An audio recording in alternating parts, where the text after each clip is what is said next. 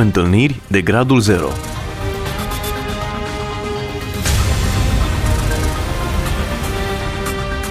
O emisiune realizată de Cristina Olariu.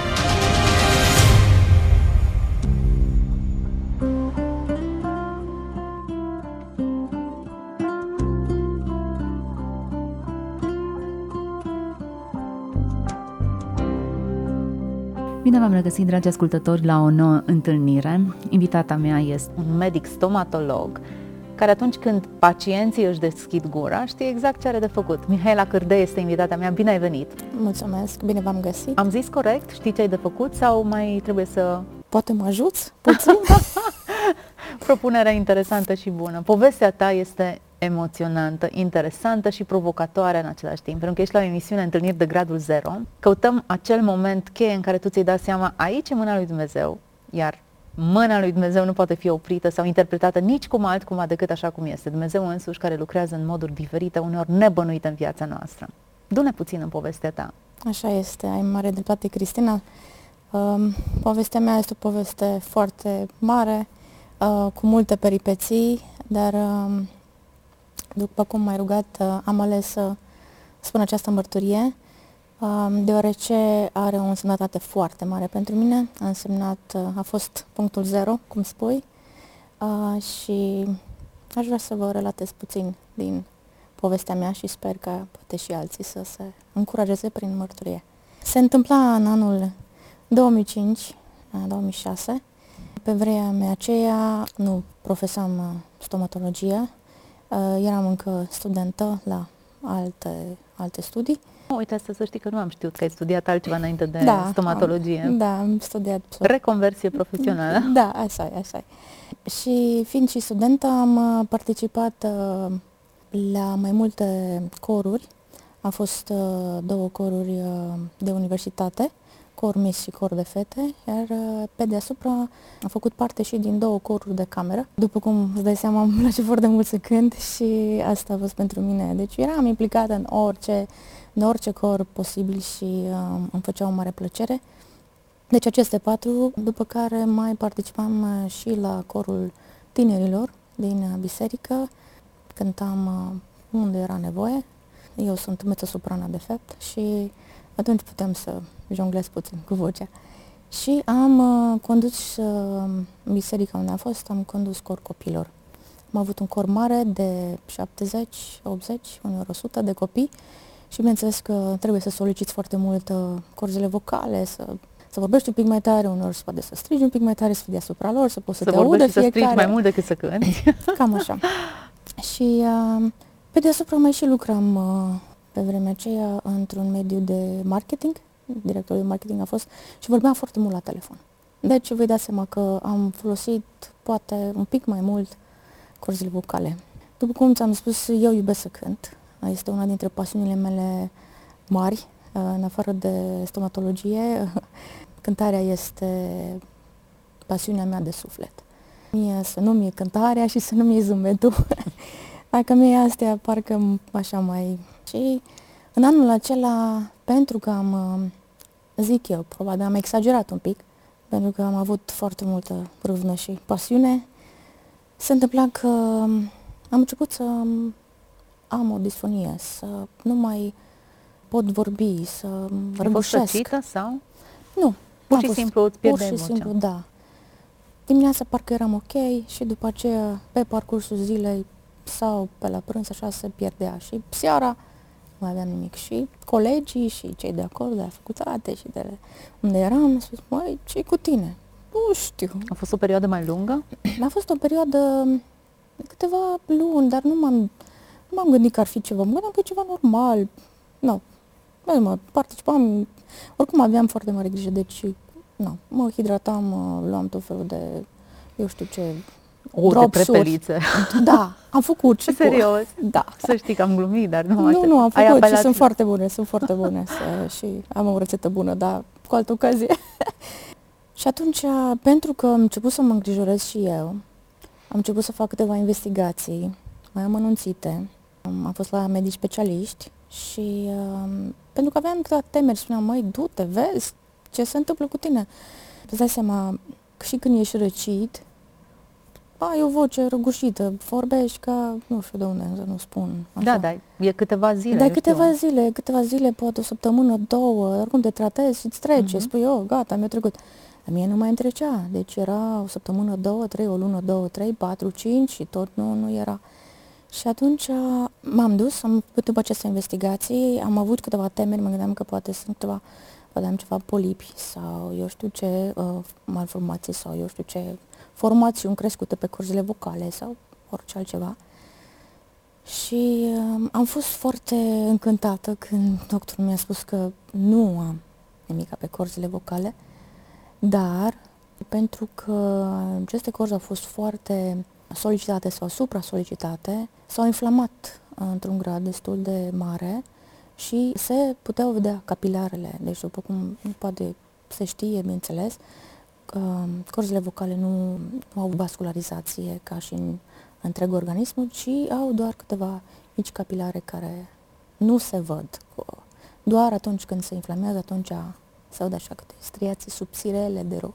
Și asta uh, am văzut și eu, că am, era pe cameră video, pe, da, pe fotograf mi-a dat toate de, asta, datele. Și uh, am început să fiu mai liniștită puțin în cauza asta, dar am avut Ți-a câteva recomandat restricții. ceva? Bineînțeles, Tratament? asta vreau să-ți spun.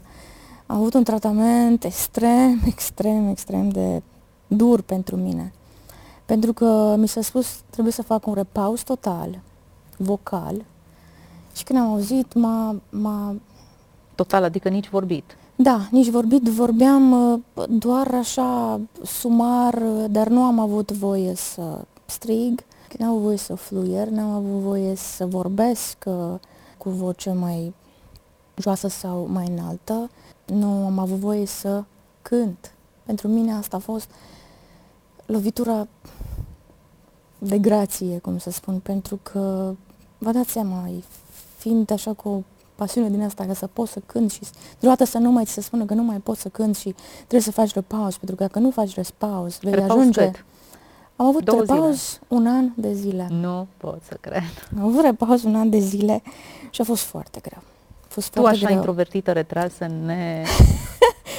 Da, am avut, a fost foarte greu pentru că a trebuit să dau ștafeta în multe lucruri, să fiu în culise, să nu mai, nu mai eram eu, doar delegam pe unii și pe alții ce au de făcut, pentru că încă mai aveam programe de pregătit, program de Crăciun, de Paște, ziua mame, de, eu știu, florii, de ziua mulțumirii, de orice aveam. Și acum eram doar pe delegație, eram, făceam programele, dar nu mai participam eu de a dirijam, dar uh, nu mai eram și A fost o vocal. perioadă în care ți-ai folosit mai mult mâinile decât Da, buzele și da, gura. Da, și în anul, uh, deci as, asta a fost unul dintre pauze, după aceea am avut o igienă vocală pentru că a trebuit să o urmez, am avut tratament, trebuia să merg uh, pentru câteva luni la tratament respectiv cu medicul specialist și specialiștii de acolo, dar în acel timp Dumnezeu a lucrat foarte mult la viața mea.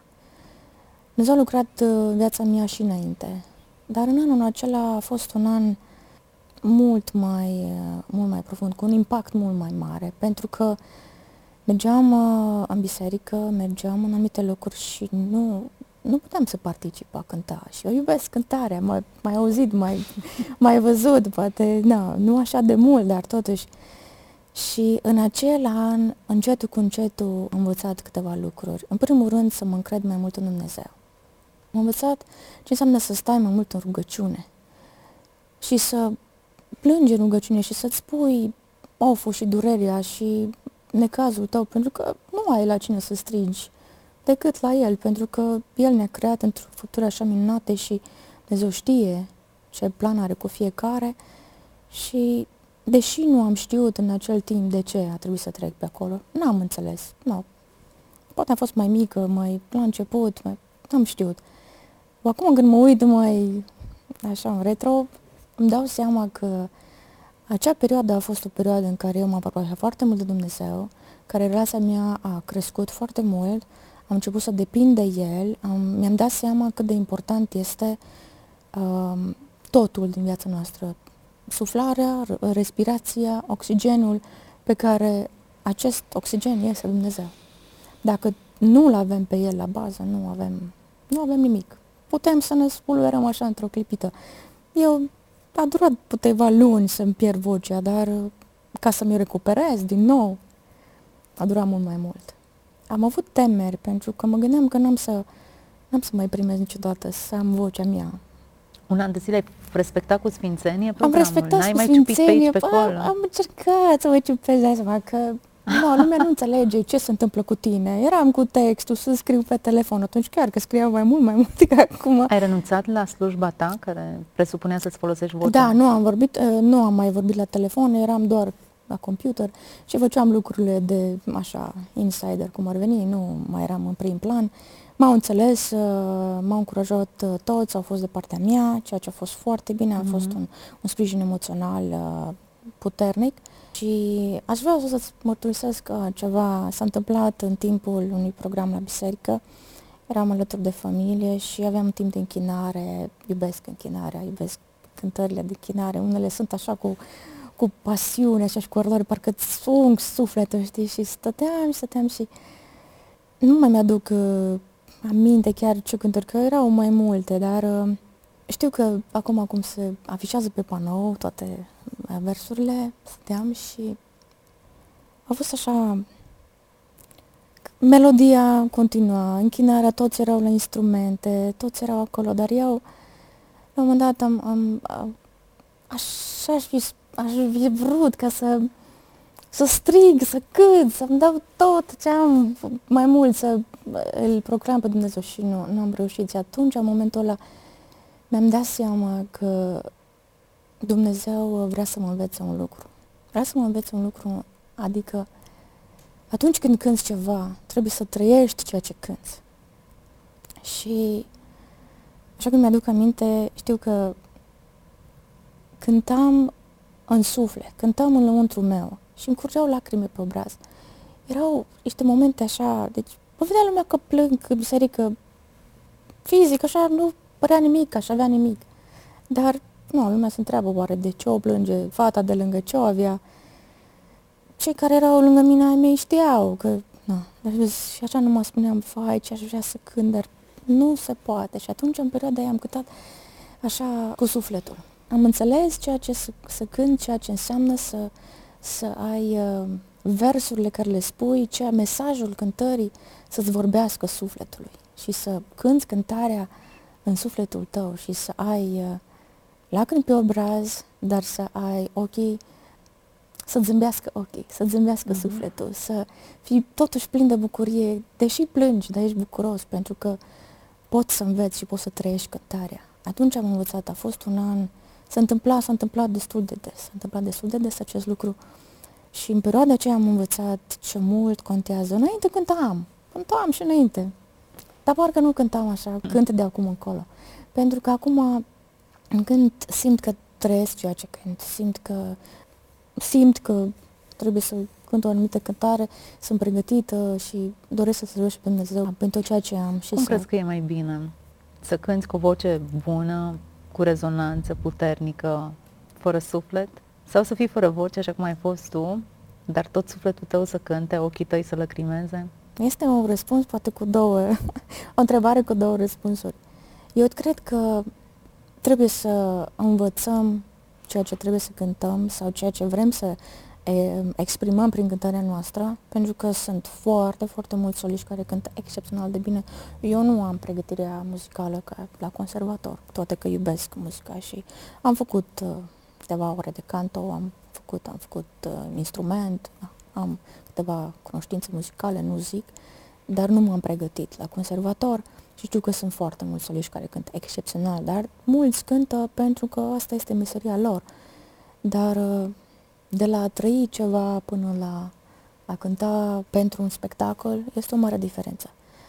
Eu cred că fiecare trebuie să-și răspundă singur la această întrebare cum e mai bine. Pentru mine, în momentul acela, nu a fost așa de bine că nu am putut să cânt, dar a fost bine pentru că Dumnezeu m-a învățat ceea ce înseamnă să cânt, într-adevăr. Uh-huh. Și în momentele mele de rugăciune și în momentele mele de în lăuntru meu, așa, în cămăruța mea, l-am rugat foarte mult, am spus, Doamne, dacă într-adevăr dorești ca eu să mai primesc vocea, te rog din suflet să mi-o dai, așa cum a fost sau să mi-o dai mai bună ca să pot să-ți cânt mai departe, trebuie să-ți cânt din toată inima. Au durat, n-a venit, răspunsul n-a venit. Așa de multe ori credem că răspunsul vine, m-am rugat și gata, a venit. Dar nu e așa, a luat un pic mai mult timp. În tot acest timp, uh, având grijă să fac ceea ce mi s-a recomandat, am fost și la o fermă de pom fructiferi. Acolo am întâlnit o doamnă care era, cred că, ghidul respectiv a fermei sau ce, că acolo puteai să mergi să-ți culegi fructele respective, le și îl plăteai și mergeai sau pur și simplu cumpărai de la ei. Doamna aceea, pe lângă ferma respectivă, aveau și un mic mini-muzeu, lucruri făcute în casă, lucruri, bucate alese, eu știu. Iar doamna aceea e o doamnă un bai în vârstă și purta un șal la gât. Bineînțeles că nu am întrebat-o ce, dar mi-am dat seama că ne a avut operație. Vorbea foarte, foarte răgușit, deci pur și simplu nu avea, nu avea voce cum ar trebui poate o doamnă să aibă. Deci, nu, un ton destul de jos. Și uh, așa m-a trecut prin, prin minte atunci, nu am spus la nimeni, nici nu am vrut să spun.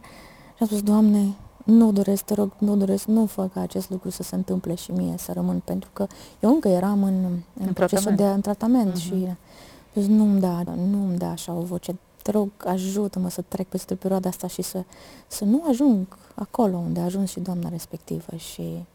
Dar a fost așa gând, în sufletul meu am avut ceva temeri și totuși dar atunci, și în momentele respective, uh, mi-a trecut ceva minte, am spus că să nu te îngrijorezi de nimic, că Dumnezeu are grijă și Dumnezeu ne poartă de grijă, indiferent de situație și să fii bucuros așa cum e, pentru că Dumnezeu știe de ce anumite lucruri se întâmplă și am încercat să văd și partea bună, am încercat să, să mă bucur și de perioada respectivă, deși nu am putut să cânt, deși mi-am dorit foarte mult elanul meu parcă a început să crească mai mult, pentru că cumva așteptam așa cu ardoare că o să fie, o să fie, o să, o să vină un timp în care eu știu cu fermitate că vocea mea va fi și va veni din nou și voi putea cânta. Dar trebuie să am răbdare, trebuie să am răbdare și Dumnezeu a avut îndurare, a avut uh, răbdare cu mine, m-a învățat ce înseamnă răbdarea. Încet, încet am început să îmi recapăt vocea, dar nu am exagerat. Data aceasta nu am mai uh, am făcut pauze, uh, nu m-am mai participat la atâtea coruri, uh, pentru că a trebuit să am grijă. A trebuit să am grijă pentru că de la un repaus așa de mare... Trebuia treptat Trebuia treptat, da. Trebuie treptat. E vocea acum mai bună decât înainte, cum te-ai rugat? Eu tind să cred că da. Poate cu altă ocazie... Ne dai o probă practică da, o probă practică. mai bune. Da, da, cândva când uh, o să fie, să fie cazul. Deci această perioadă a vieții mele a pus bazele unei relații puternice în care am putut să mă rog, am putut să-i spun absolut tot. Dumnezeu, ca și cum vorbesc cu tine, așa vorbesc cu El. Și a trebuit ca Dumnezeu să mă treacă pe aici. Pentru ca să-mi dau seama că unele lucruri uh, trebuie să le prețuim, acele daruri care le avem trebuie să le folosim, deci fiecare avem câte un dar sau două, sau poate mai multe care le primim mm-hmm. de la Dumnezeu, trebuie să le folosim la timpul potrivit. Totuși trebuie să avem grijă și de noi, asta m-am învățat, ca să nu ne neglijăm, pentru că ca să poți să faci o lucrare bună, trebuie ca și tu să fii cât de cât în formă, dar Uh, Dumnezeu face lucruri mari și prin vasele slabe. Și în acel an Dumnezeu a lucrat uh, prin mine. În acel timp am, am mai întâlnit și alte persoane care au trecut, nu așa ca mine, dar uh, am putut să încurajez. Am putut să uh-huh. încurajez, am putut să le spun, nu-ți pierde speranța, că Dumnezeu are putere și are, are, are grijă. Și um, a fost un an în care am citit foarte mult, am studiat foarte mult, deși n-am cântat. și um, doar vreau să spun doar, un, am aici un verset care, uh, mi-e plac foarte mult psalmii. Și am câteva psalmi care îmi plac foarte mult.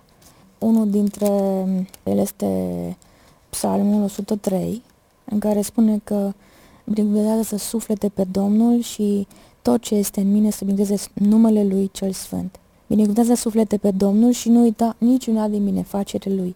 El îți iartă toate fără de legile tale și El îți vindecă toate bolile tale.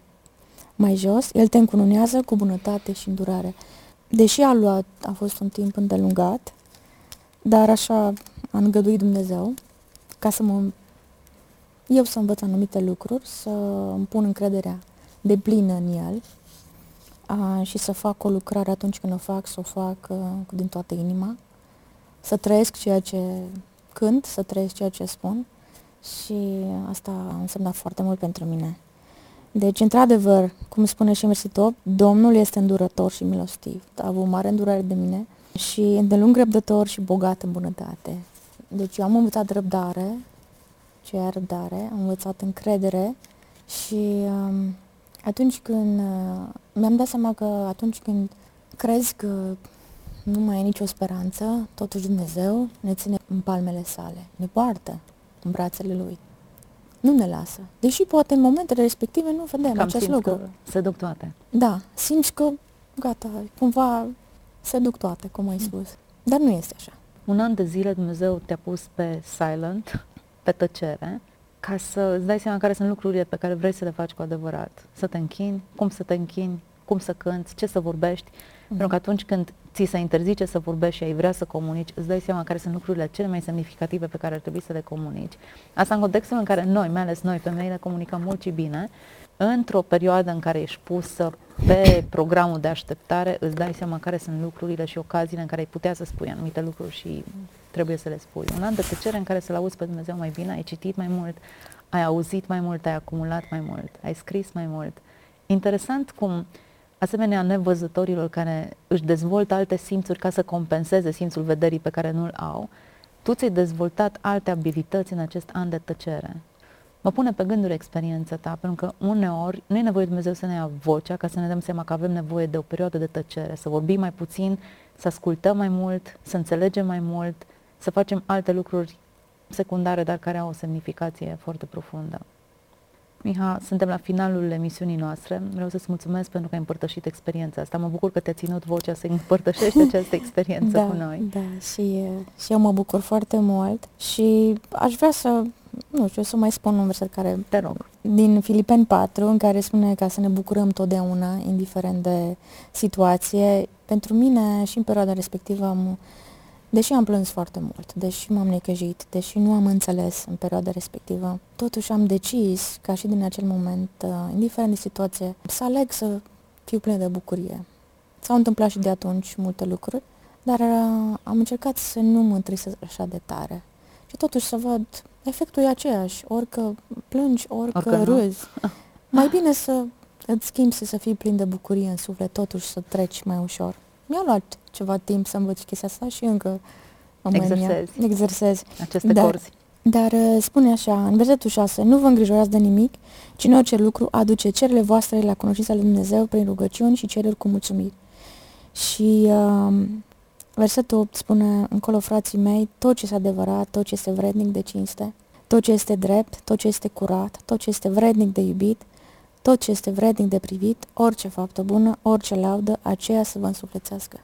Deci, indiferent ce avem noi de făcut, că putem să cântăm, că putem să ajutăm pe cineva, că putem să ne rugăm pentru cineva, că putem să ajutăm pe cineva în nevoie sau să le facem un bine sau eu știu, să slujim pe ceilalți, să-i slujim din toată inima și să slujim, să, într-adevăr, să fim acolo prezenți.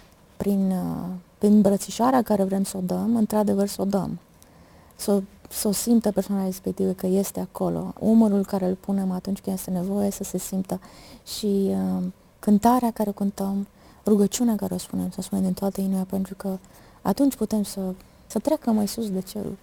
Să nu se oprească în tavan nimic și Dumnezeu poate să lucreze la inima noastră, cei care slujim, dar și la cei care aud mesajul. Și sper că mărturia mea să încurajeze și pe alții că Dumnezeu ne poartă de grijă, este în control, indiferent de circumstanțe. Așa este. Mulțumesc, Miha. Mulțumesc tuturor celor care ne-ați urmărit. Sper să vă fie de folos această poveste adevărată de viață.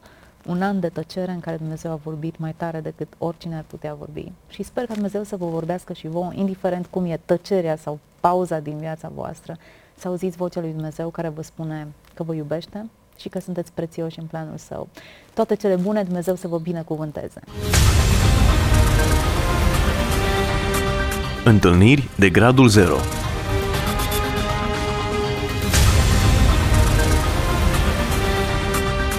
o emisiune realizată de Cristina Olariu.